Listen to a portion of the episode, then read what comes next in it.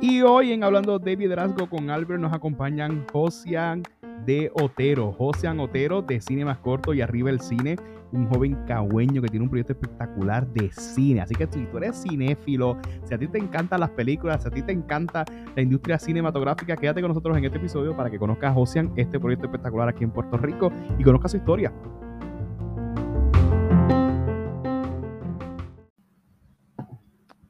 Ya estamos aquí, estamos live. Saludos a todos y a todos y bienvenidos a otro episodio más de Hablando de Liderazgo con Albert. Como todos los episodios, siempre digo lo mismo. Hoy es el episodio muy especial.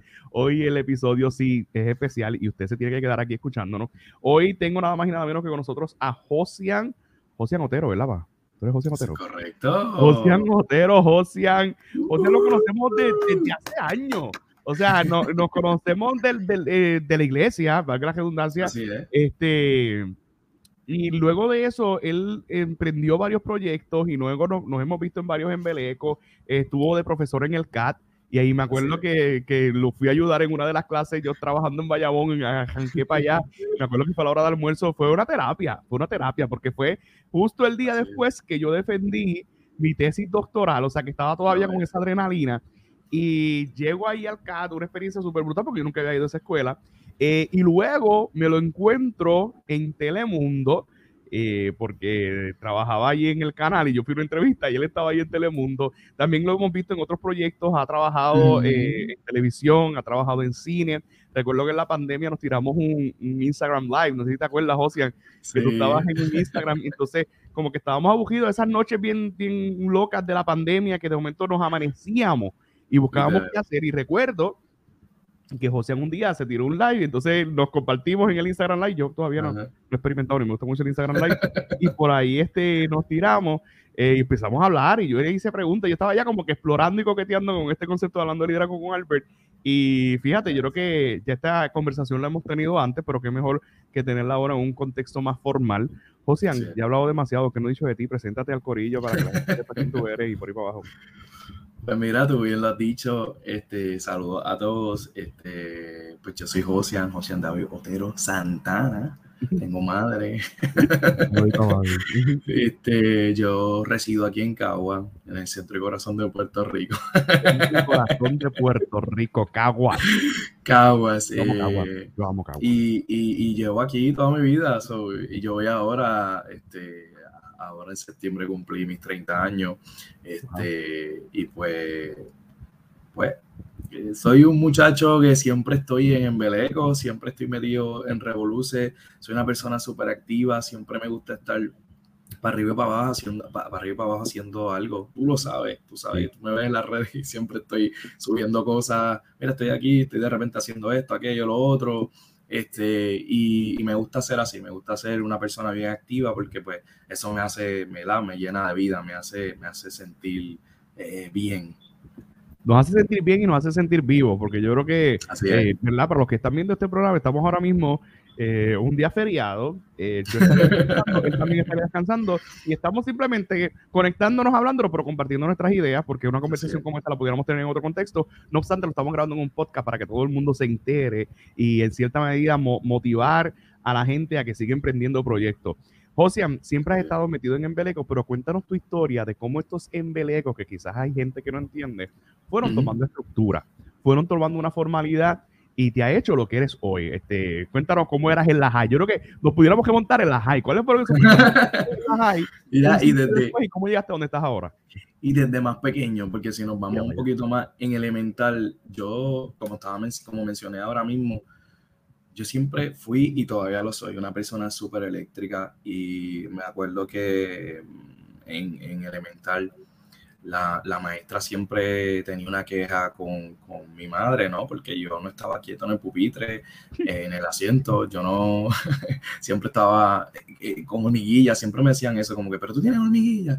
Y yo no, no, no sé, siempre, siempre que llamaban a mi mamá para, para ¿verdad? Quizá, no, no por malas notas ni nada de eso, siempre era porque, pero ¿qué le pasa a este muchacho? Este muchacho eh, no se está quieto. Y, y, y ¿verdad? Adelantándome un poquito a, a lo que me, me, estás preguntando, eh, ahora es que yo me vine a dar cuenta y se lo digo a mi mamá también, como que ahora es que yo, yo me vine a dar cuenta que esa energía que yo tenía la he, la he distribuido en lo que, a lo que me dedico, a lo que estoy haciendo ahora.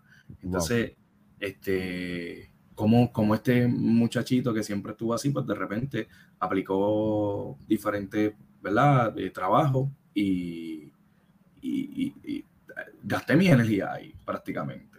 Entonces, yo, yo, yo, desde pequeño, como te estaba mencionando, yo siempre estuve involucrado en actividades artísticas, eh, canto, eh, este, me acuerdo una vez, siempre cuento esto, me acuerdo una vez que, que le hicimos una, un evento, una actividad, le hicieron una actividad a las empleadas del comedor escolar y era la canción de Sale ahí, chivita, chivita.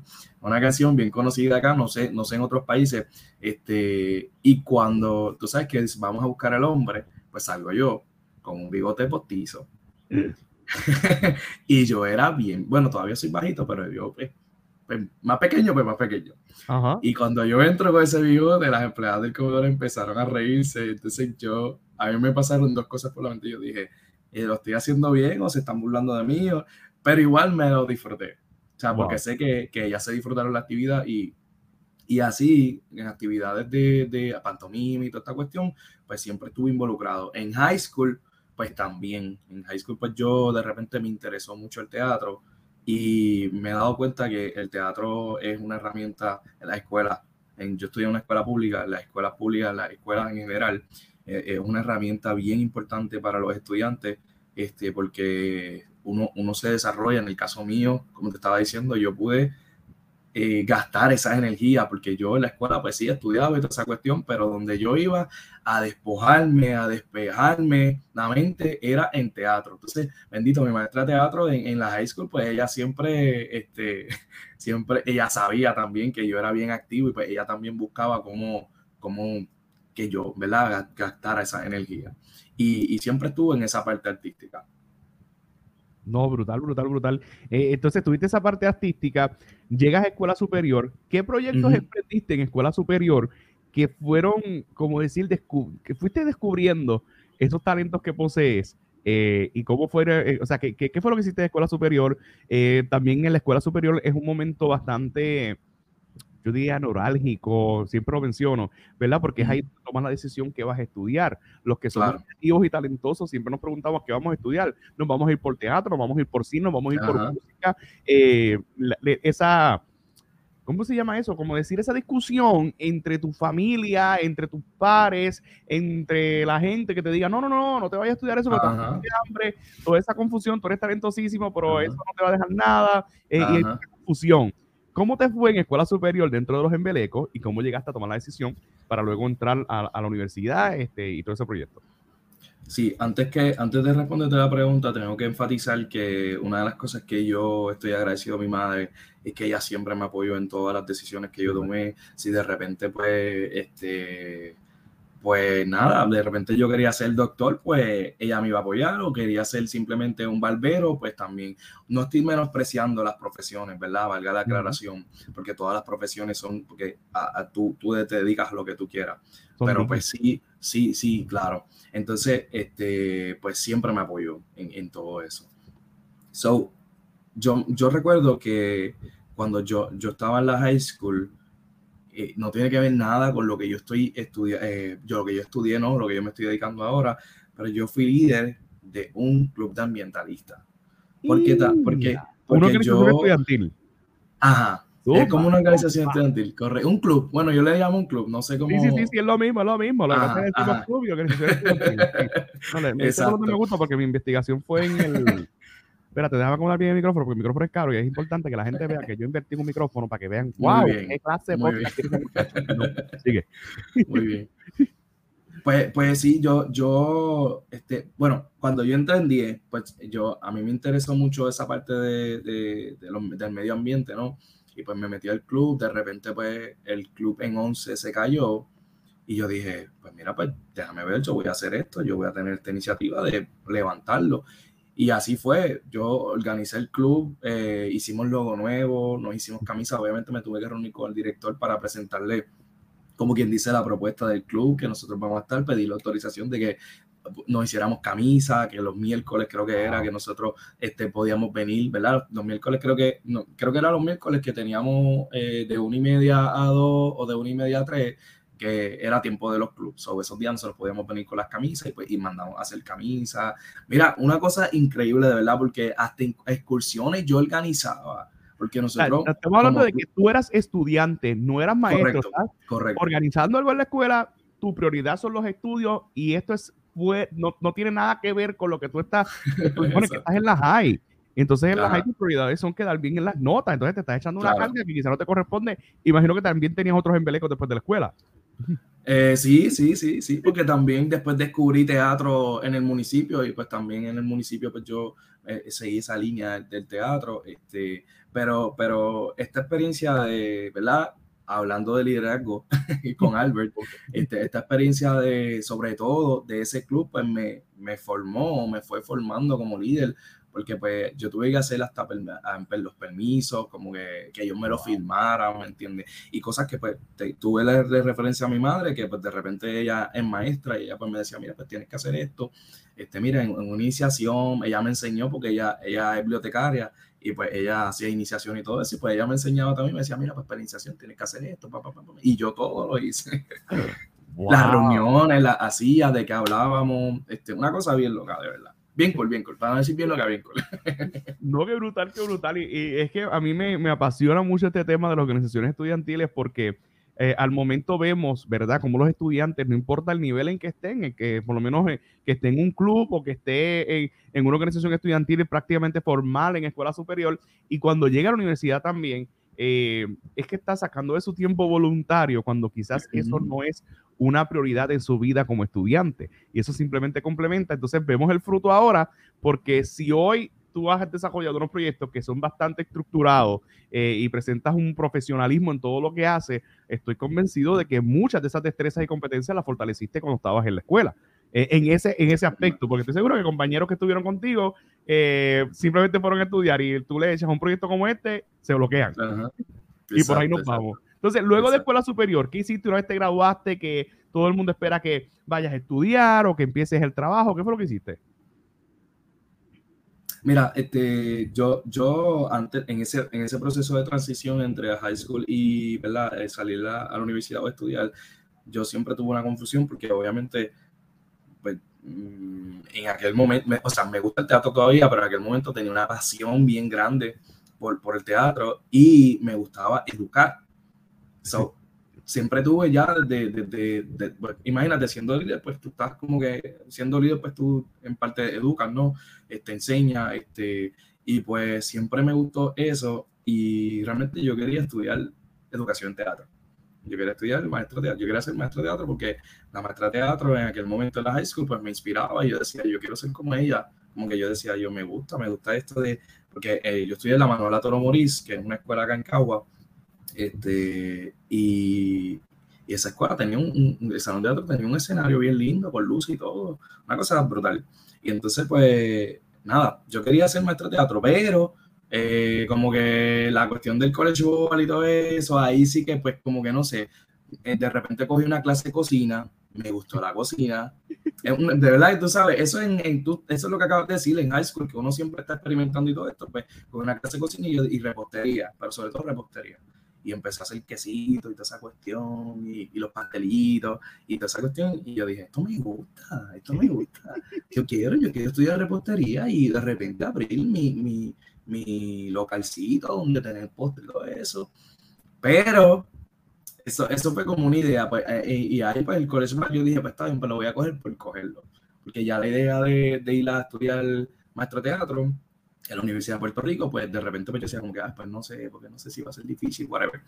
Y seguí, entonces de repente en un talent show, este, ya acabándose el semestre, ¿verdad? De escolar, pues en un talent show conocí a una persona que estaba allí de jurado, que era camarógrafo en aquel tiempo del Canal 24, o estaba haciendo un show en el Canal 24 y como que la persona yo la conocía porque era mi, resultado ser, era mi vecino de cuando yo vivía hace tiempo en otro lado, en, mi, en mi, y como que compartimos ideas y ahí fue que entonces yo empecé antes de, de, entrar a la universidad, yo empecé como que a ayudar a los voluntarios a grabar su programa.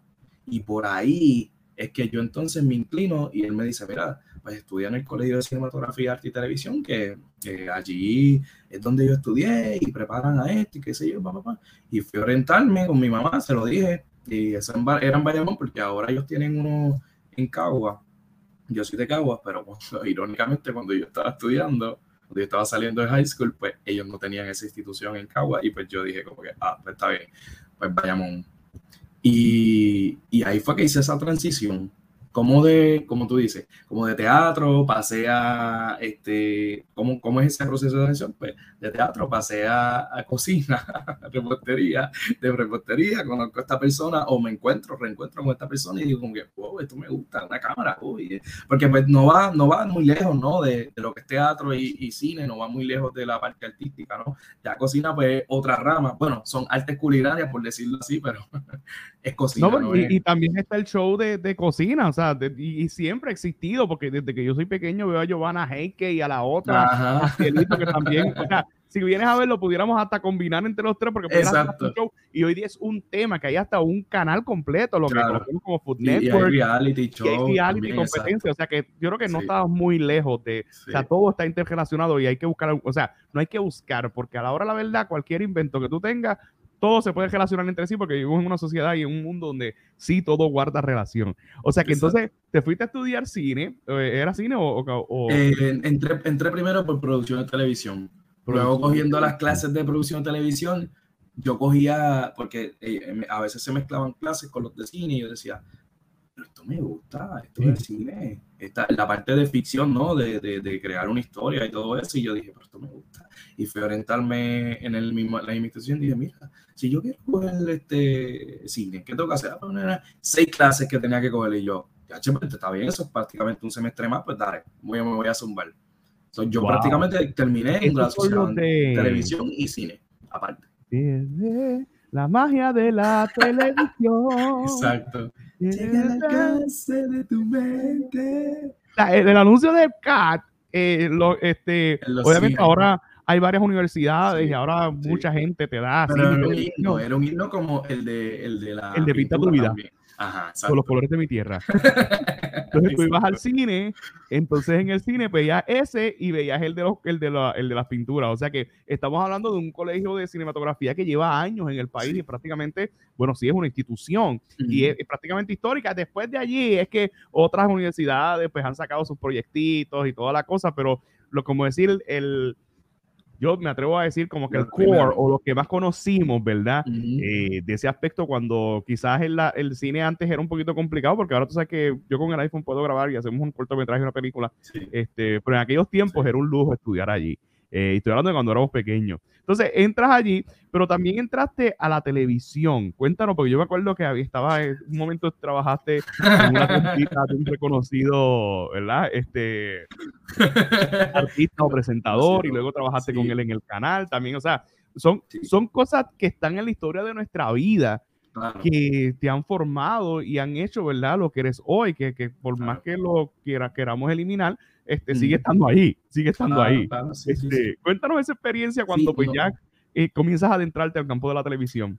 Sí, no, cuando yo, yo me gradúo, yo hago la práctica, ¿verdad? Para eh, producción de televisión, pues ellos te, te, dan, ¿verdad? A escoger o, te seleccionan o te tiran para para hacer la práctica. Y pues yo la hice en Guapa, este, y entonces ahí pues fui conociendo eh, las diferentes animadores, diferentes camarógrafos, el equipo de producción.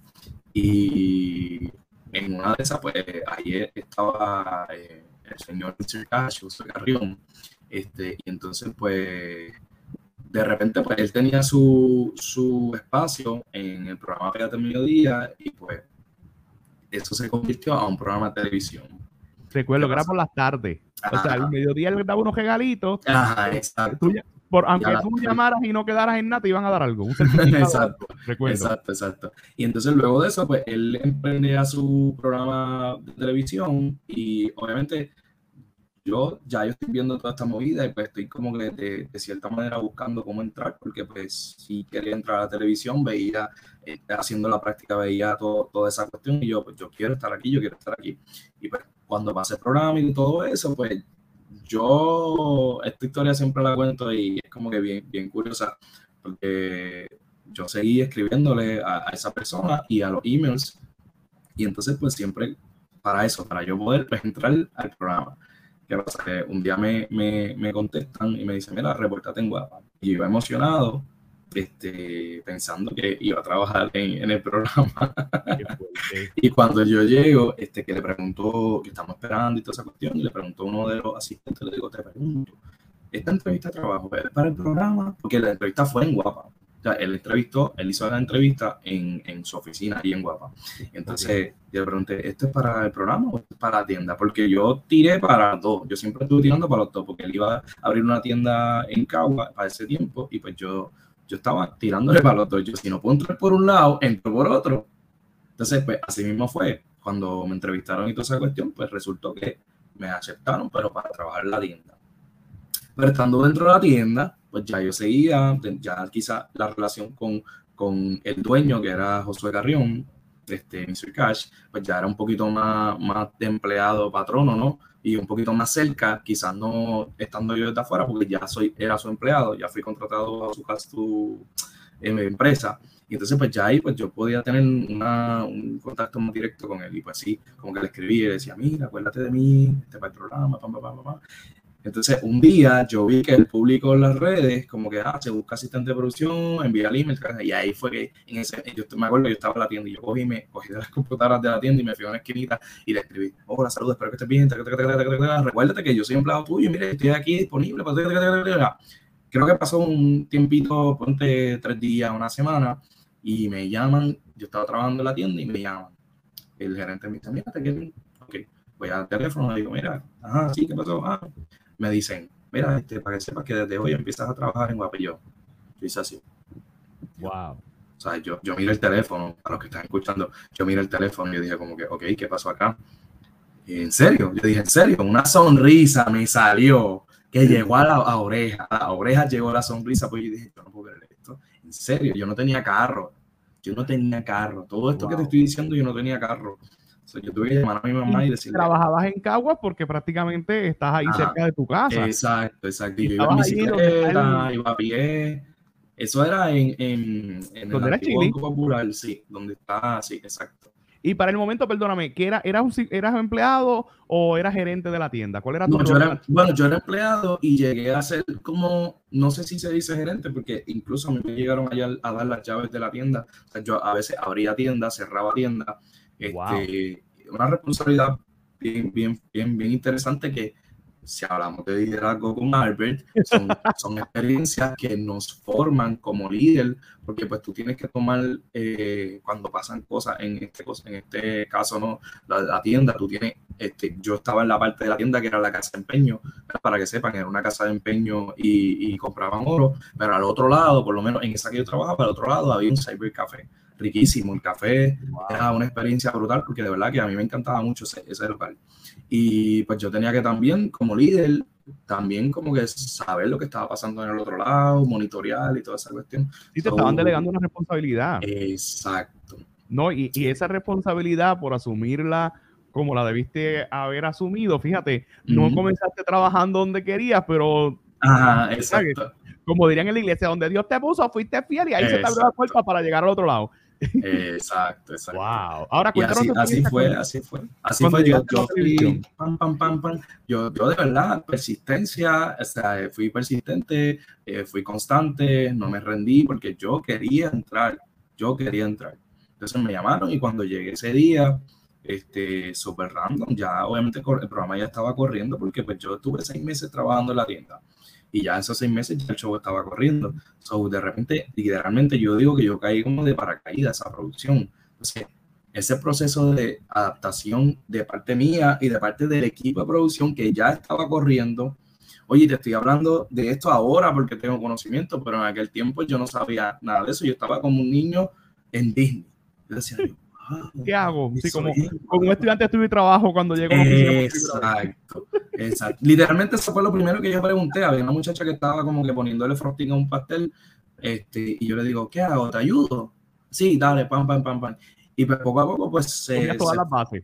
Sí, exacto. Sí, como asistente de producción, ya ellos estaban entrando como asistente de producción y luego pues se fue formando poco a poco hasta que terminé, por lo menos en esa producción, terminé coordinando el público, que ya era una responsabilidad más fuerte porque pues de ti depende que ese público esté, de ti depende que los participantes estén. So, cada responsabilidad, bien importante para los estudiantes que me están escuchando de, de cine, televisión, cada responsabilidad en una producción es importante, porque si yo no llevaba público, el programa no iba a funcionar. Si yo no llevaba público, no iba a haber participantes y el programa no iba a funcionar. Entonces, ¿qué tenían que hacer el productor? El productor tenía, ¿verdad? El productor general tenía que tenía que improvisar sobre eso, entonces hacer huevos de llamada y jugar con los mismos talentos, que, que, llegó a pasar, a mí me llegó a pasar después en, en, el próximo programa que, que hizo Mr. Cash en, en, Mega TV, que a veces no pasaba, que era bien complicado la parte de llegar. Ah, sí. Ahí, era, era, un poquito complicado, ajá, nos fuimos a Mega TV, ajá, porque como todos saben, ¿verdad? los que, los que no saben, pero este, el programa lo cancelaron, el, el tiempo de oro, este, que es el que se transmitía. exacto. que se, transmitía en Guapa, exacto. Y luego de eso, pues, al, ser cancelado, pues él, se mueve a Mega TV y en Mega TV era un poquito más complicado porque Mega TV es bien escondido. Entonces, para que el público llegue como un laberinto y toda esa cuestión, pues, era un poquito más complicado y pues a veces cuando el público no iba, nos ponían a participar a nosotros o de repente hacían llamadas y cosas así. También, pero es bien interesante. Wow, eh, espérate, me quiero remontar ese momento cuando quizás en, Guapa era más fácil porque está más céntrico, está prácticamente cerca del corazón de Guaynabo. Y es, un, y, es un, y es un canal que obviamente es más conocido que quizás Mega TV, que pues ciertamente Mega TV está ahora que cogió ese auge este, en este tiempo o de ese tiempo para acá, de, estoy hablando del 2016, que es cuando él fue en vivo. Este, y tengo entendido que en ese tiempo era el único programa que se daba en vivo porque allí hacían otros programas como Paparazzi TV, Paparazzi, y lo, lo hacían pregrabado, pero ese era el único que salía al aire. ¡Wow! O sea que eh, tenía toda esa responsabilidad. Eh, eh, remontándonos a eso, quizás en Guaparo tuviste ese mal jato, pero en Mega TV sí tiene esa responsabilidad de conseguir gente.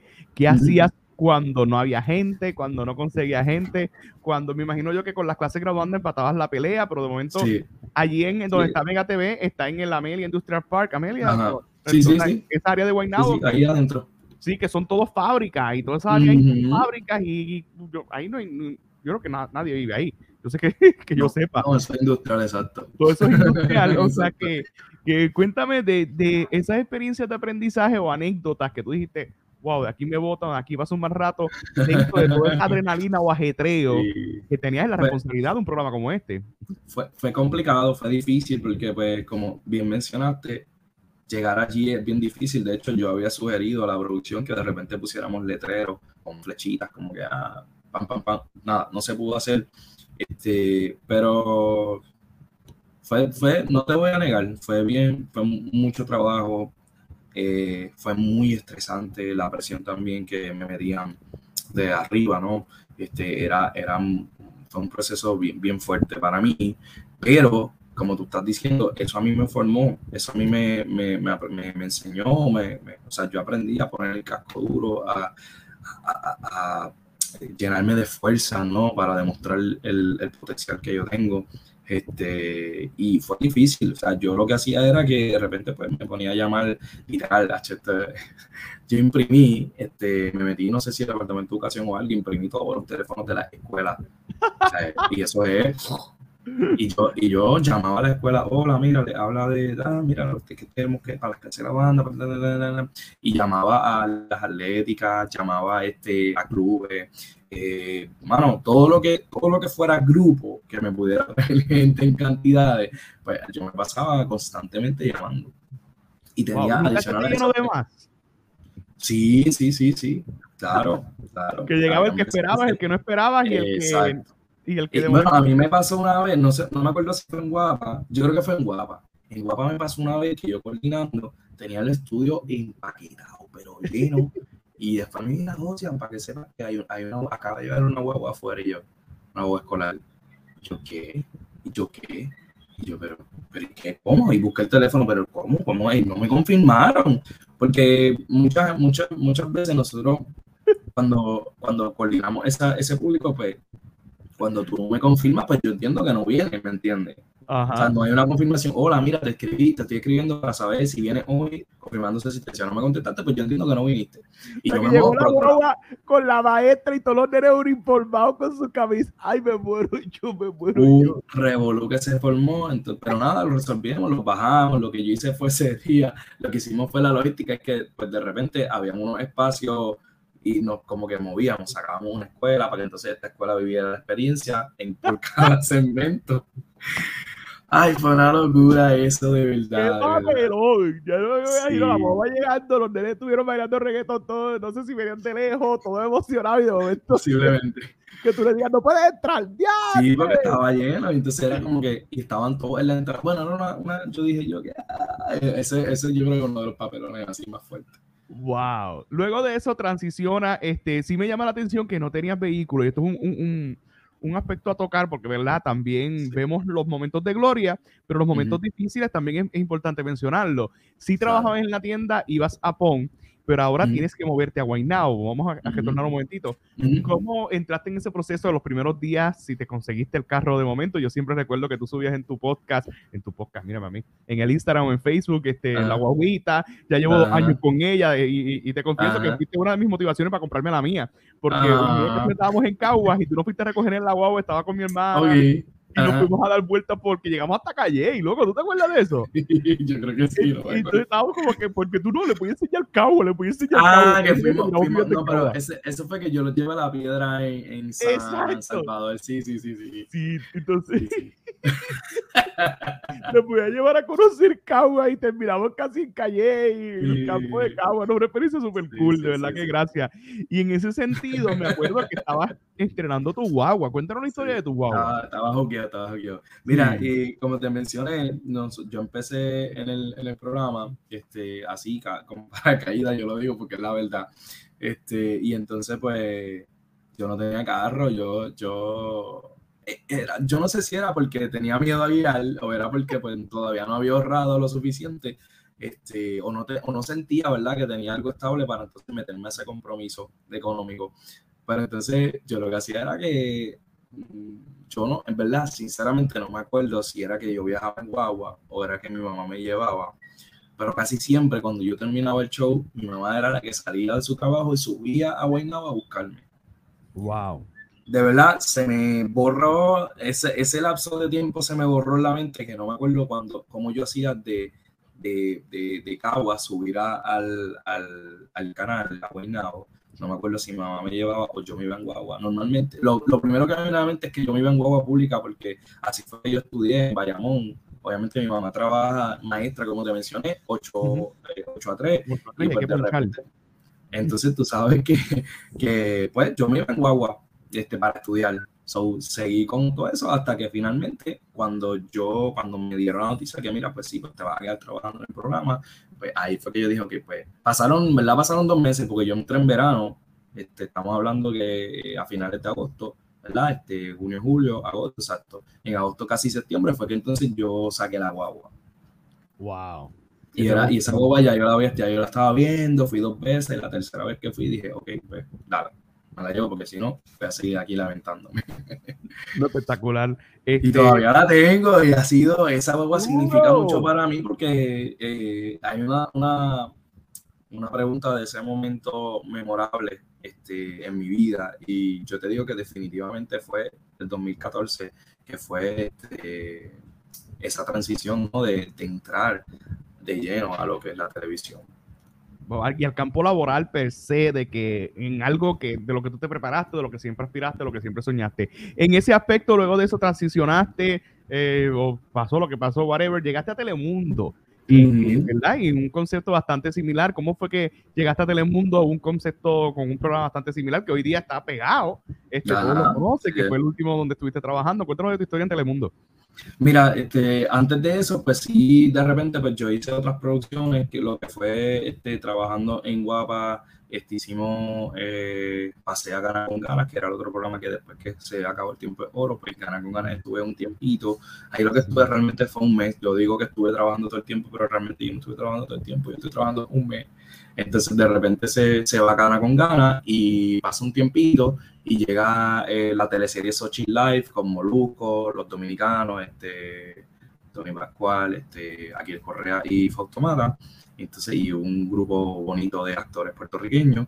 Y luego de eso, entonces viene el huracán, después del huracán, se cancela esa teleserie, y luego de eso empezamos a hacer este eventos en la calle con Alex DJ y Adolfo Ontivero, que es el productor de, de Puerto Rico Gana, y después de ahí, entonces es que eh, grabamos el piloto en febrero de 2019 este, nos preparamos todo eso y se lo presentaron al presidente de Telemundo, lo aprobaron y ya entonces febrero, en el febrero, marzo, abril, ya en abril estábamos nosotros, eh, ya habían aprobado, ya en abril ya yo estaba empezando ahí a, entrar a Telemundo. Y fue un proceso, otra escuela, eso fue un proceso Ya tienes dos canales en tu historia de vida, guapa. No, Mega TV y Mega TV. Y Mega, TV. lo que te puedo decir de Mega TV, lo bueno que te puedo decir de Mega TV es que fue un programa donde yo lo vi nacer, al igual que Puerto Rico gana, pero esta fue mi primera experiencia viendo un programa nacer que fue el de Mega TV, que sale de oro con Mr. Cash. Este, pero lo vi nacer, eh, la cuestión del logo, la cuestión de todo, el estudio, todo, lo vi nacer y luego volví a vivir, pero desde otro punto de vista, eh, esa experiencia, pero con Puerto Rico Gana, lo del logo, hacer casting para los modelos, este, cómo nos adaptamos, el libreto, el ronda, los juegos, toda esta cuestión, el, este, la escenografía y, y, y, ver un proyecto nacer es tan lindo, es tan lindo porque tú, tú, tú estás viendo, yo soy parte de esto o sea, yo estoy, eso lo hice yo, esa idea la di yo, ¿me entiendes? Te sientes parte de, de, ese proyecto. No, y lo interesante es que esta programación tiene su público. Hay gente que le encanta, hay gente que vive estos programas, de que según está el público que le gusta la comedia y según está el público que le gusta la comedia, hay un público fiel a esto. Y obviamente, mientras estamos grabando esto, el programa de Puerto Rico gana un, es un éxito, es un éxito. Obviamente, es una subcultura súper interesante porque, ¿verdad? Iba gente que, que, una vez alguien me invitó y yo, mira, yo me, yo me respeto, yo no voy a ir allí. No, no, no, no, hasta ahí. Obviamente, llegaste a Puerto Rico Gana, pero tu salida eh, de Puerto Rico Gana se da porque tienes un proyecto espectacular. Eh, en ese sentido que decidiste emprender eh, nuevos sueños, nuevos bríos, o sea que prácticamente esa hoja de vida está súper nice, porque también hasta fuiste profesor en el CAT, yo recuerdo. Así es. o sea, y ahora sales de Telemundo y tienes este proyecto espectacular que fue el propósito por el cual te traje aquí, pero ya entendemos toda tu carrera y pudiéramos entender y percibir la magnitud del proyecto en el cual te estás este, ¿verdad? enfrentando o embarcando ahora. Eh, cuéntanos del proyecto que creo, estoy casi seguro que lleva tiempo ya, porque yo te sigo en las redes sociales, eh, y este proyecto lleva años, pero quizás ahora le diste un, un, poquito más de formalidad, más de estructura, y ya te estás dedicando a eso a tiempo completo. Cuéntanos la historia de Arriba el Cine. Arriba del cine. Antes de eso, quiero, quiero aclarar y darle las gracias a Adolfo, ¿verdad? El productor de Puerto Rico Gana, por esa oportunidad, Alex por la oportunidad que me dieron. Ellos creyeron en mí eh, a principio de todo esto. Fueron tres años, o sea, fueron tres años que yo estuve ahí de lleno, o sea, haciendo mano derecha o, ¿verdad?, compañero con Adolfo y, y tengo que agradecerlo y lo agradezco aquí públicamente este, las primeras expresiones, las primeras expresiones de José. Wow, las primeras expresiones de José. Hablando de liderazgo con Albert. Sí, la liderazgo con Albert. ahora me hago mirar y yo, ay, ¿qué hago con mi eh, sí, sí, agradeciéndolo porque él lo sabe, este, sabe que, ¿verdad? Y, y en todo a lo, yendo a lo que, a lo que me, me acabas de preguntar, pues este, él sabe que pues si yo soy una persona visionaria y soñadora y tenía muchos proyectos, y pues, pues yo me senté a hablar con él y pues le, tuvimos una muy buena plática y por eso pues yo pues, decidí pues eh, seguir emprendiendo mi camino. No, pero por eso, eh, eso es lindo de, de, parte y parte. Primero por, por, por tú eh, abrir tu corazón, mostrarte vulnerable y ser agradecido que quizás otras personas eh, lo harían en, me voy porque tengo este proyecto, tú no sirves para nada, y entonces se van con un mal agradecimiento eh, sin dejar pasar de que fuiste parte de esa escuela, porque acuérdate que el mundo da vueltas y si algún día te entiendas que volver. entonces, en ese sentido, tenemos que dejar las puertas abiertas o si quieres hacer proyectos juntos. O sea que es una actitud bastante madura de tu parte y también una actitud bastante madura de Adolfo de vete, vete en paz. O sea que tampoco eh, eh te botó ni tan siquiera. O sea que estamos hablando, ¿verdad? Sí, sí, sí, sí. No, no, no, aclarando. Estoy como un programa parándola. nosotros, nosotros aquí me ponen nervioso. no, no, no. En la realidad, nosotros conversamos, llegamos a un acuerdo y, y, y Adolfo es una persona increíble, este, un maestro, yo se lo dije a él, un, un, maestro, este, y de verdad que estoy bien, bien, bien agradecido. Y todavía guardamos relación y comunicación, porque yo le dije a él, yo voy a volver, te voy a traer un proyecto de cine, porque yo quiero que, que, tu casa productora, ¿verdad? Y yo colabor, colaboré con tu casa productora para hacer un proyecto de cine. Eso se supone que en eso quedamos, así que estoy desarrollando ese proyectito. Pero ahora mismo, en otros temas, ahora mismo, pues sí, como, me, como mencionaste, eh, decidí pues salir para emprender en un nuevo proyecto. Yo tengo el proyecto de Arriba el Cine. Entonces, eh, Arriba el Cine ahora en septiembre cumplió eh, cinco años de este proyecto. Nosotros comenzamos 2017 bien cercano a Irma y luego de eso vino María, pero nada, eso no nos detuvo y nosotros seguimos. Eh, a Cine una plataforma digital en estos momentos donde nosotros exponemos eh, el contenido o contenido audiovisual, entrevistas, eh, blogs y todo relacionado al cine puertorriqueño. Surge de la necesidad de, de esto mismo, de no tener una plataforma eh, donde los cineastas locales tuviesen, ¿verdad?, esa exposición de, hablar de sus proyectos, de reseñar sus proyectos. de ahí surge la necesidad de esta plataforma de Arriba el Cine. Pero no solamente Arriba el Cine se limitó o se ha limitado a la parte social, perdóname, a la parte eh, eh, virtual o online o de redes sociales, sino que lo que iba a decir ahora, pasamos a la parte social, que es eh, nosotros dijimos, ok, ya tenemos este, este, esta cuestión de que los cineastas ya nos están reconociendo, pues entonces, ¿qué otra cosa podemos hacer con este proyecto de Arriba Cine? Pues surge el proyecto Entre Cortos. Eh, el proyecto Entre Cortos es nada más de menos una exposición de cortometraje donde el público puede, ir libremente, ¿verdad? libre y sin, sin costo. Eh, a ver cortometrajes y adicional a eso, pues se realiza un tipo de cineforo eh, donde pues comparte tanto la audiencia con el cineasta. Y también ese jangueo entre cineastas. E, este, este, este evento, y, cinéfilos, ¿verdad? Y cinéfilos, y cinéfilos, es correcto. Y, los aficionados también de, de, la cultura del cine en general. Eh, y tú le, entonces viene arriba el cine. Pero actualmente, viendo la necesidad que ¿verdad? Ya trabajando esta parte de, de, exponer proyectos, pues también vimos esta necesidad de que en Puerto Rico no existe una sala de cine o un medio donde nosotros podamos exponer nuestros proyectos. Pues ahí es que surge el proyecto que está corriendo ahora mismo, que es Cine Más Corto, que es un espacio físico, ¿verdad? Es una sala de cine donde, se están exponiendo 15 cortometrajes. Tú vas ¿verdad? Como audiencia, tú vas y tú vas a tener cinco tandas y en cada, en cada tanda se están presentando tres cortometrajes.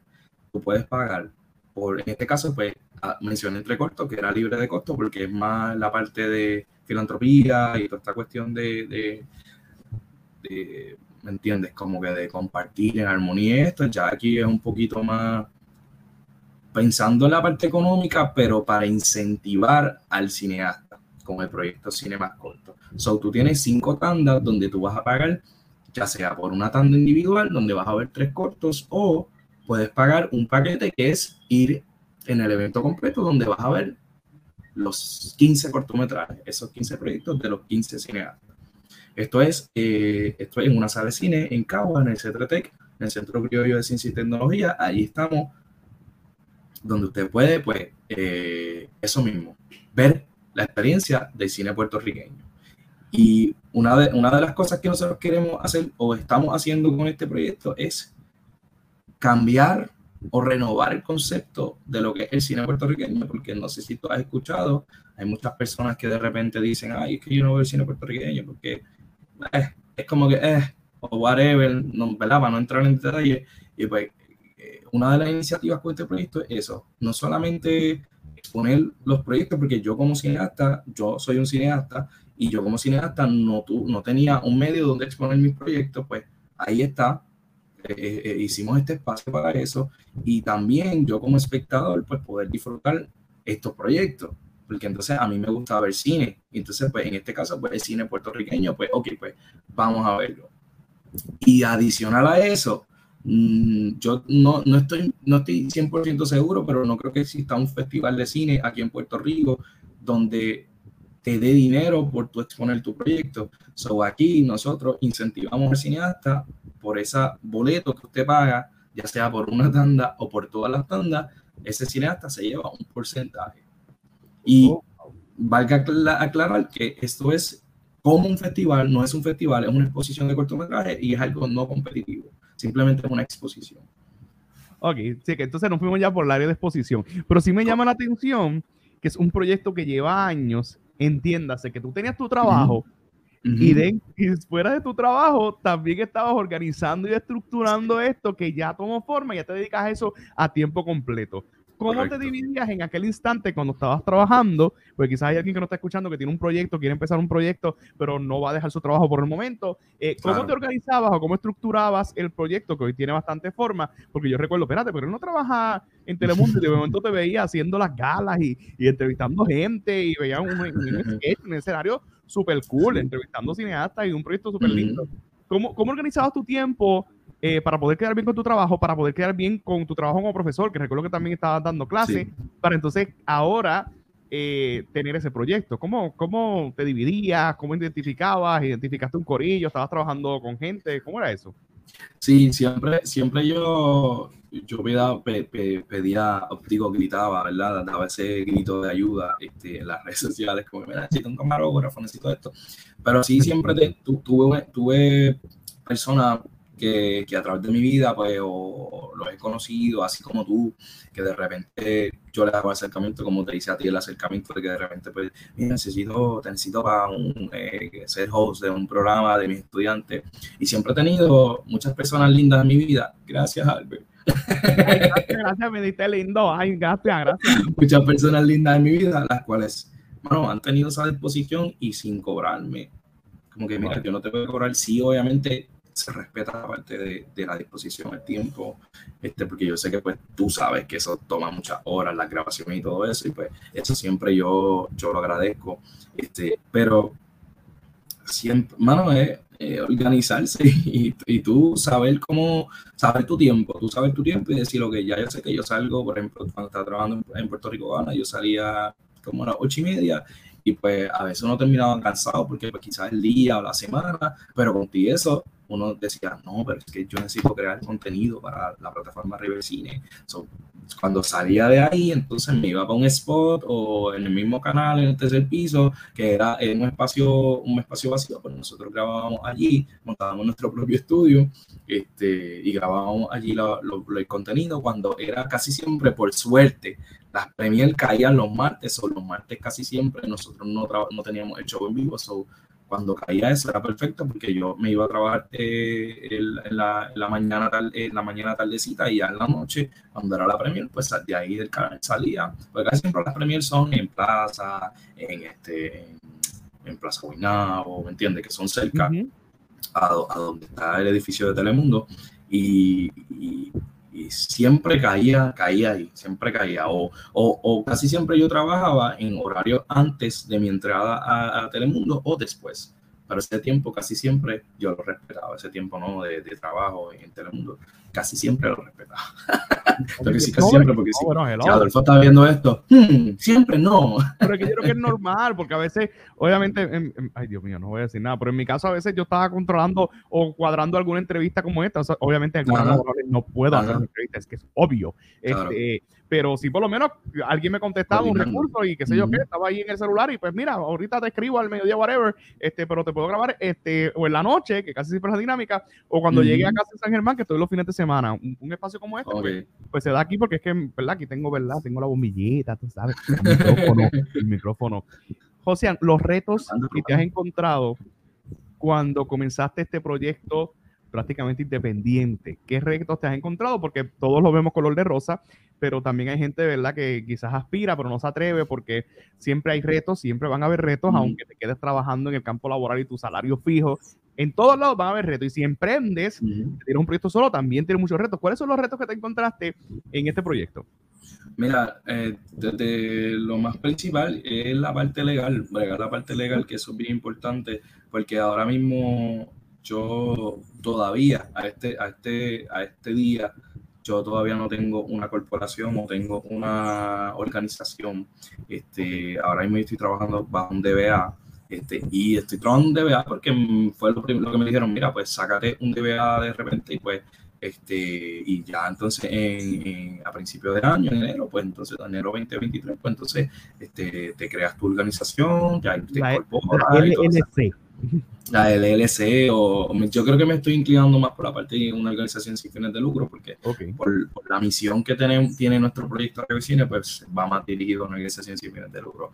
Parte de los retos con este proyecto ha sido bien cuesta arriba la parte de conseguir auspiciadores. Es mi primera vez también, porque yo sí, trabajando en Puerto Rico, pues obviamente hacía contactos, pero no es lo mismo tú mencionar Telemundo, ¿verdad?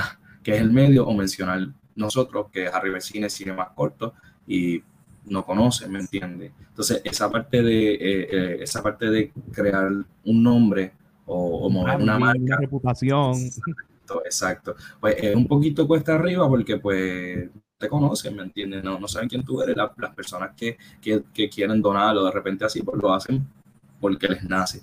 Pero sí, nosotros le metimos bien fuerte a este evento, eh, Cinemas Corto, la parte auspiciadora y fue bien cuesta arriba.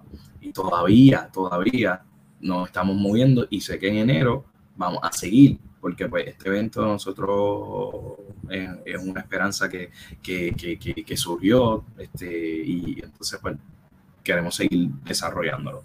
Pero para mí ese ha sido el mayor reto porque pues fuera de eso, pues sí, eh, hablando de liderazgo con Albert, sí he tenido que volver a sacar ese lado de líder mío porque pues sí estoy la parte, ¿verdad? Liderando un equipo de trabajo, nosotros somos seis contándome, entonces eh, tú, tú, tú que eres líder, tú sabes que trabajar con diferentes personas, pues son diferentes visiones, diferentes caracteres, eh, caracteres, perdón, lo dije en inglés ahí. Que, oh my God, gringo, oh my God. Characters es personaje en inglés, no sé por qué lo dije así bien gringo.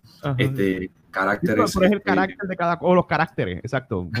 exacto. De una forma, tú de otra y ahí es que entramos en esos choques. Exacto. exacto. Y cómo, y cómo tú, ¿verdad? Como líder, pues puedes quizás lidiar esa parte de que, ok, pues la armonía.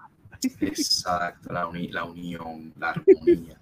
y, y, eso, eso realmente eso no, porque a través de, los años que yo he trabajado ya en producciones y eso, pues lo he visto, he visto como quizás otros productores o líderes este, han, intervenido, ¿no? Este, y pues yo aplico, ¿no? De alguna manera pues lo, lo, lo desenvuelvo, lo, lo, desarrollo así, este, pero sí ciertamente yo diría que esa, esa parte la parte legal, la parte de, de, buscar auspiciadores, ha sido lo más retante para mí, por lo menos para mí. Wow. En este, en este proyecto específico. No, y, y aún así. Y, obviamente el hecho de lo que, lo que acabamos de mencionar, que es la parte de hacer que la gente conozca, porque yo, mi proyecto, este proyecto de River Cine lleva cinco años. Adiós, espérate acá. Lleva cinco años, pero todavía en esos cinco años hay muchas personas que no conocen de ese proyecto, ¿me entiendes? Entonces también ese otro reto, yo hacer que, como tú dijiste, el branding, esa marca, la gente conozca, que a Riversino cuando vean este loguito, este, de repente digan, ah, mira, esos son esta, esta gente, ¿me entiende? Y pues, que ya tú no tengas que buscarlos, que ellos lleguen a donde ti, porque saben que es una buena plataforma. o sea, que es un trabajo, un camino que, que, hay que correrlo, ¿verdad? Para entonces poder lograr ese standing, pero pero vamos a ti. Está, sí, ya el dinero, yo lo que vamos, vamos, vamos, vamos para adelante, vamos para adelante. Este, hay una pregunta que yo le hago a todo el combo, a todos los que pasan por ese dazo de hablando de liderazgo con Albert. Te agradezco, ¿verdad? Que, que lo creo que has mencionado hablando de liderazgo con Albert como tres o cuatro veces y es la primera vez que entrevisto a alguien de los noventa y pico que he entrevistado que que yo estoy pendiente a, cómo ellos contestan, porque de eso parto para hacer la próxima pregunta.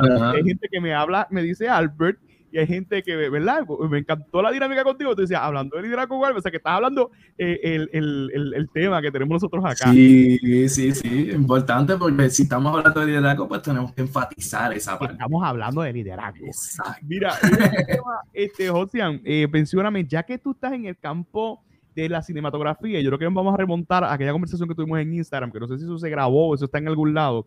Cuéntame tu película favorita. ¿O cuáles son las películas que te gustan? Ok, yo soy fanático de las películas españolas. Este, eso te eso no Sí, yo, yo, si a mí tú me das a recomendar y tú has visto seguramente en mis redes, siempre estoy recomendando películas españolas porque no, no sé qué tiene cine español que a mí me encanta mucho. Y sobre todo la comedia, este, porque el humor de ellos es, es bien peculiar y, no solamente la comedia, es espectacular. Sí, sí. Es el original, pero sí, yo soy fanático del cine español. Sí, sí. Y, y, y, no solamente, ¿verdad? Porque he visto también drama, este, he visto varias producciones, este, y la verdad es que su estilo, su manera de hacer el cine me encanta mucho. Este, pero sinceramente no tengo películas favoritas porque es que, es que son muchas. son demasiadas y sigue, y es un que sigue creciendo.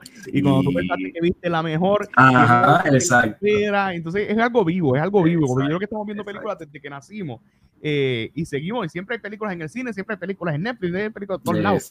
Y yo creo que todavía la, la vida ¿verdad? Estoy un poquito exagerando, pero creo que tengo razón. La vida yo creo que no nos va a dar para ver todas las películas que han hecho en el mundo, inclusive los cortometrajes. Tú sabes que una vez yo, yo hice una publicación preguntando eso, ¿será posible que uno pueda ver todas las películas del mundo? Alguien me dijo, sí, si, te, si tienes tiempo. Y yo, pues, ¿sabes qué? No, o sea, uno no va a poder ver, porque tú sabes, eh, estamos hablando, Puerto Rico es un país donde, es, donde la actividad del cine es, es, bastante eh, bajita. Pero, pero países como Estados Unidos, que se pasan produciendo al año yo no sé cuántas películas, de repente India, que tiene también Bollywood, se pasan produciendo o sea, no es real. No es real. Para mí no es real. Ay, bendito. Por eso, por mencionar así, porque tú, tú, no sabes si de repente te vas para allá, para otra parte del mundo y por allá en, en qué sé yo, Canadá tiene su cine también, ¿me entiendes? Este, y, mientras estamos grabando esto, hay gente haciendo películas y están claro. ahí el estreno otra película. claro. sí, sí. Sí, incluso aquí en Puerto Rico también. Sea, eh, lo que pasa es que este, aquí lo conocemos más porque nosotros vivimos aquí y sabemos que de repente vamos a mirar tan Y cuidado, y cuidado que a veces filman películas calladas y de uno se viene a enterar mucho después. A mí me, te lo digo por experiencia. No, no, no, no. Y obviamente también gente que quizás no está en el campo de la cinematografía, que no saben nada, cogieron un par de talleres en YouTube y se grabaron, hicieron una película y por ahí para abajo. Exacto. Este, Súper interesante. Oye, dentro de, sí recuerdo que en esa conversación que tuve contigo en ese Instagram Live, que ahora me quedo pensando si está por ahí, sí me recomendaste varias películas y me entretuve viéndolas en la pandemia. Ok. Eh, Recomiéndanos alguna película de comedia española por la super si es que tenemos, porque yo no tengo tiempo tampoco, pero si mira, tiene tiempo de sentarse a ver Netflix o algo, vaya, zumba por ahí. Hay una película que a mí me encantó mucho, una película muy bonita, eh, Mi Amor Perdido. Mi amor eh, sale Dani Rovira, el, eh, el protagonista, protagoniza esa película de Dani Rovira, es un, es un comediante eh, de usted venga de allá de España. O sea, y él lo que trabaja, oye, y no solamente trabaja comedia, porque él hizo una película en Netflix que se llama, se titula, creo que 100 metros o algo así, y es drama. Y lo hizo brutal. Claro, es como, es como estos comediantes de Puerto Rico que de repente están haciendo drama y tú sabes que siempre, o Johnny Depp, que de repente hace un drama y sabes que siempre se va a colar, o Jim Carrey, que de repente hace un, un drama y y se le va a colar algo con él, exacto. Pues, pues eh, Dani Rovira también es así, él es como un, él es un comediante porque él hace stand también allá, no solamente hace cine. Y Mi Amor Perdido, eh, una historia bien interesante, no te la quiero contar porque de verdad si, te la cuento voy a querer contártela toda, pero es bien interesante la, la, película. Es un, una comedia romántica. Este... No, interesante por, por demás y, quiero verla, pero recuerdo, y si mal no me equivoco, que Pantalla, que es una plataforma que hoy tengo y, que pago y a veces no me doy cuenta, pero una cosa serie la veo, fue tú fuiste el que me la recomendaste. Sí, sí, sí, porque ellos, ellos trajeron, porque mira, yo estoy loco, yo estoy loco, mira, está Movistar Plus. Movistar Plus es, es eso de España y eso ellos, ellos es como el Netflix, pero de, de, todo contenido de España. Yo estoy loco de que nosotros podamos tener acá en Puerto Rico acceso a esa plataforma, porque yo quitaría todo, yo quitaría todas las plataformas Netflix, Disney Plus y, y whatever, para poner Movistar Plus, porque ahí es donde mayor contenido de España o de cine español tú puedes ver. Entonces, eh, acá en Puerto Rico, pues ese contenido de Movistar Plus, pues casi siempre, de alguna manera, pues este, la gente de pantalla, pues compra esos derechos de ¿verdad? reproducir esas películas y pues Acá, en, Puerto Rico lo puedes ver, lo puedes ver en el mundo latino, puedes ver este, a través de pantalla esas películas españolas. Ahí yo vi una serie, este Instinto, que, que también está de Movistar Plus. Tú lo ves porque al principio sale eh, Movistar Plus presenta o presenta, ¿me entiendes? Que tú sabes que en vez de Netflix, pues, Movistar Plus también produce. ¡Wow! Este, y, y súper cool, de verdad. No, espectacular. Allí, allí fue en pantalla, vi una serie de algo de salud mental que tuvo espectacular, una serie okay. Ok. creo que me la recomendaste tú, eh, que era el hijo, que él tiene un hermano que es de... Ah, pues yo creo que esa es, esa es la que te mencioné ahora mismo, Instinto. Creo que es Instinto, no estoy seguro, no estoy seguro si es. Sí.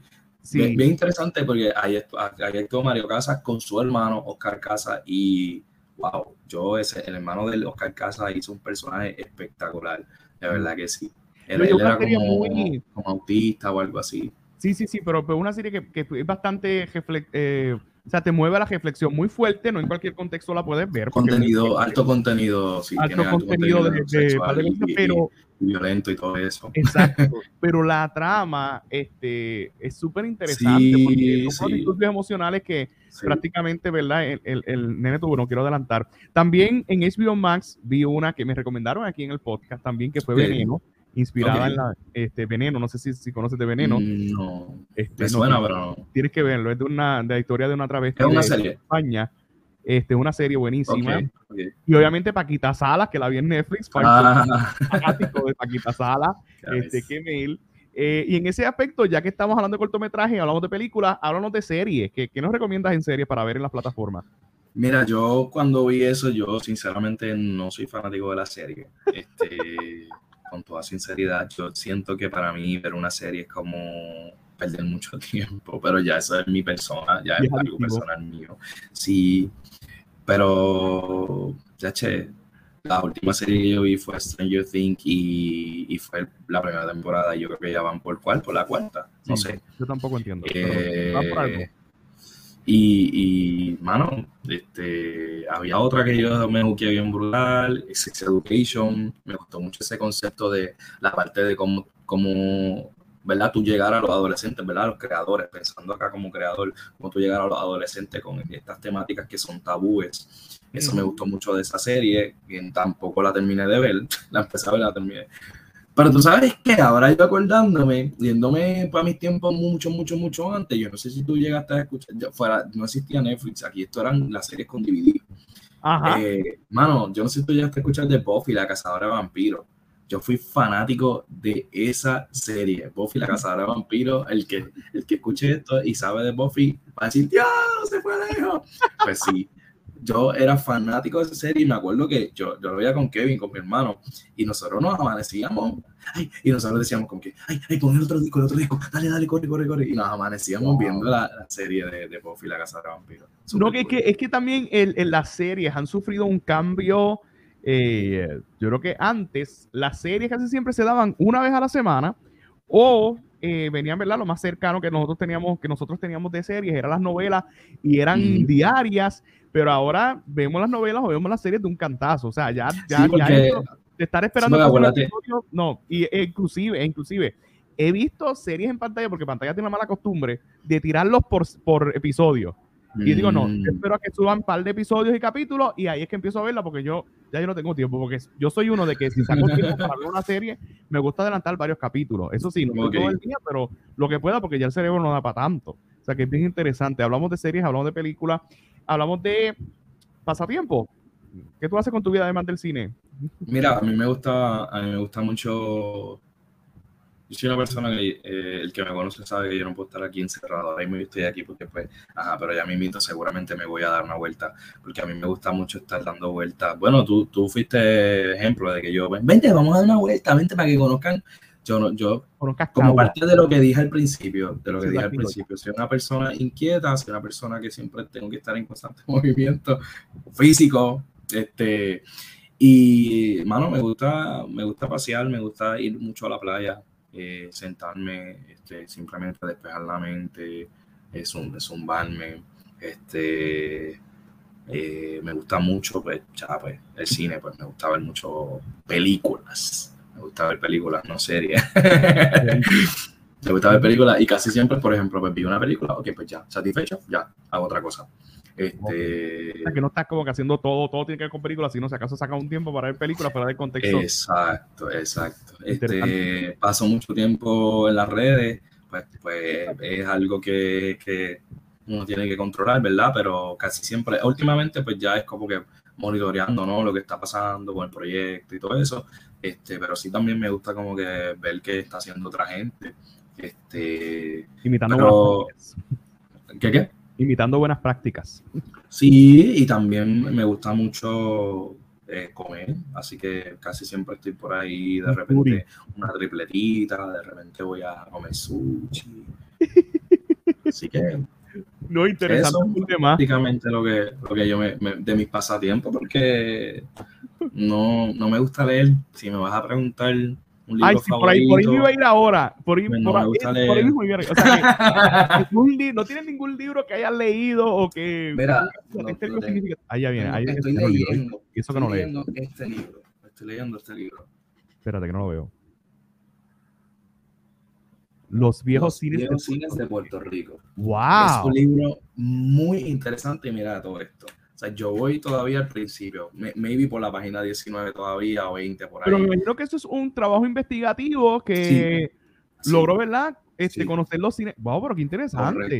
Es un libro muy interesante, me lo regalaron, gracias.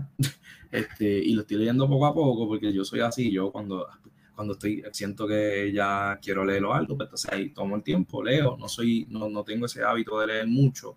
Este, eh, ese es uno, y entonces hay otro libro que se llama, yo creo que yo lo tengo aquí también, el manual de, es que los tengo aquí porque son uno de mis favoritos, este, este es el otro, de Pepe, Pepe Orraca, manual para el director de cine. ¡Wow! Y es bien interesante porque él, te, él es como que él te está dando como que, pues, como eso mismo, un manual, como eh, tu relación con, con con, con el director de arte, tu relación con el director de fotografía y así sucesivamente. No, y que es bien interesante porque es que lo vas leyendo, y entiendo yo que lo estás haciendo de esta forma, lo vas leyendo poquito a poco, cuando vienes a ver lo terminas, pero lo utilizas de referencia más adelante, porque de momento cuando vayas a dirigir algo en el cine, pues mira, esto yo lo dije en la página del libro, y eso lo dije en el libro.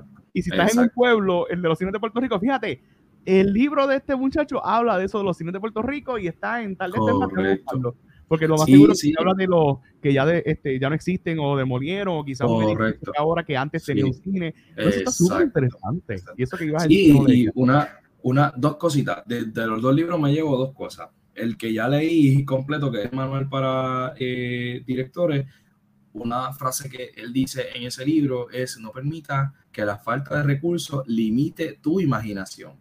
Y esa frase de todo el libro es la que yo adopté y me la llevé. Y es una frase poderosa porque es algo que yo, TH, no permitas que la falta de recursos limite tu imaginación. O sea, no importa si yo no tengo cámara, no importa si yo no tengo, yo no puedo permitir que eso me limite. Y entonces del libro de, de cine es lo que estoy lo que estoy, lo que estoy leyendo ahora que lo, lo, al principio este, me llevó de ese libro actualmente la parte de que con el proyecto que estoy haciendo de cine más corto estoy remontándome y retomando esos tiempos del 1900, donde esos cines llegaron y la gente tenía que ir caminando a los cines, pagar un precio accesible para ver seguramente un cortometraje, porque en aquel tiempo eh, entiendo que las películas no eran tan largas, eran como o mediometraje o cortometraje. So, eso lo enganché con el evento que estoy haciendo del cine más corto, de volver a esos tiempos de 1900, que era cuando se establecieron las salas de cine en Puerto Rico y qué mejor que esa sala de cine aquí en Caguas, que es una sala de cine independiente, que tiene su proyector, tiene su todo, tiene su concesión, tiene sus butacas cómodas, es una sala súper cómoda y, y, pues con este proyecto de cinema corto, pues gracias a ese libro, pues me inspiró también a, a ¿verdad? O fue ese push también porque ya yo tenía el proyecto establecido, pero ese libro me, me hizo como que tomar de referencia eso, como que, H, ¿qué yo estoy haciendo con el evento Cinema Corto? Ah, me estoy remontando y retomando los tiempos de 1900 cuando las personas iban caminando. Porque también estamos ya mucho tiempo encerrados, la pandemia nos encerró mucho. Entonces, ahora mismo el celular es nuestro cine, pero ¿y por qué no podemos volver a vivir esa experiencia? De ir a un cine, comprar una, una popcorn, soda o agua, sentarte, vivir, la, experiencia en familia o con tu pareja o, o con, tu, con tu corillo, ¿me entiendes? Y eso es lo que no, con Dios. O, con Dios. o con la Virgen, dependiendo, ¿verdad? Este, Mira, yo tengo como meta ir al cine solo. Todavía no lo he hecho, pero estoy loco por hacerlo.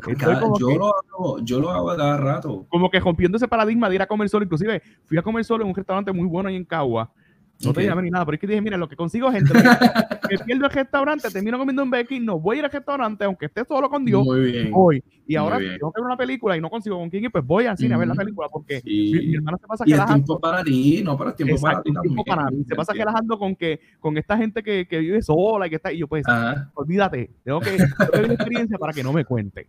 sí, no, pasar por la experiencia. Yo lo he hecho muchas veces, yo he ido al cine muchas veces. En verdad es una satisfacción porque tú estás solo y es el tiempo que tienes contigo mismo, ¿me entiendes?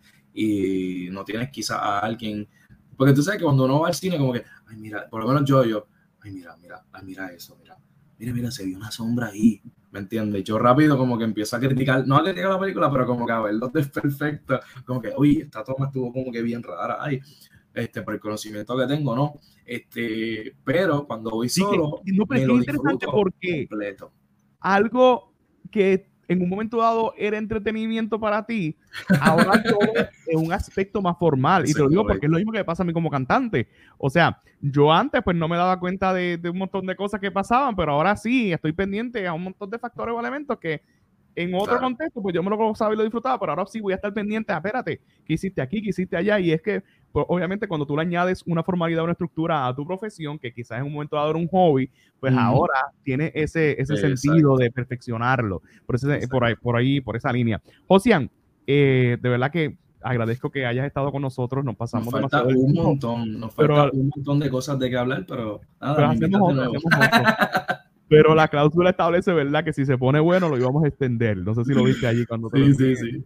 Pero en ese aspecto, si la gente le gustaría apoyar este proyecto, si la gente le gustaría conocer de este proyecto, si la gente le gustaría tener una dinámica como esta de invitarte para que tú les hables o le quieren, que vayas a la escuela o a la universidad, eh, ¿dónde te pudieran contactar? ¿Dónde te pudieran conseguir en las redes? ¿Dónde pudieran conseguir a José? Mira, nosotros estamos en, en, Instagram, tenemos dos redes sociales, arriba el cine, pero de acá, arriba el cine, usted va a ver este loguito este, y ahí es, la parte donde nosotros vamos a reseñar todo lo que está pasando con el cine local en Puerto Rico. Por otro lado, en Instagram también tenemos cine más corto. Usted escribe cine más corto y ahí usted va a ver específicamente el contenido que vamos a subir para ese evento que estamos haciendo, que son los 15 cortometrajes. No solamente septiembre, sino octubre, eh, diciembre y hasta que nos cansemos. y cuidado que yo sé que no nos vamos a cansar. Por otro lado, si me quieren eh, de repente hacer un contacto para hablar, para eh, conversar. conversar o hacer algo, pues me pueden escribir a mi email.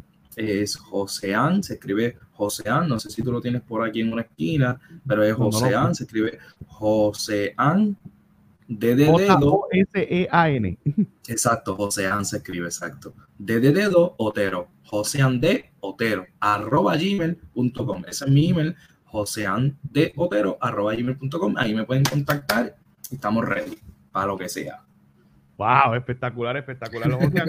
de verdad, agradecemos que hayas accedido ¿verdad? a nuestra invitación de estar aquí hablando liderazgo con Albert. Gracias por apoyarnos, gracias por compartir tus experiencias, porque quizás en otros foros pues no los puedas compartir porque tienes que ir directo a lo que estás haciendo. Pero para que la gente conozca quién es José, en el que está detrás de todos estos proyectos innovadores y espectaculares Eh, mucho éxito. Eh, mil bendiciones a todos los que se quedaron ahí con nosotros y se conectaron, que nos vieron poquito a poco, escuchándonos o viéndonos. Agradecemos su tiempo y quédense pendientes porque el próximo lunes tenemos otro líder espectacular en Hablando de Liderazgo. Así que vamos a pasar. Buenas noches. Gracias, brother. Igual, bendiciones. Un abrazo.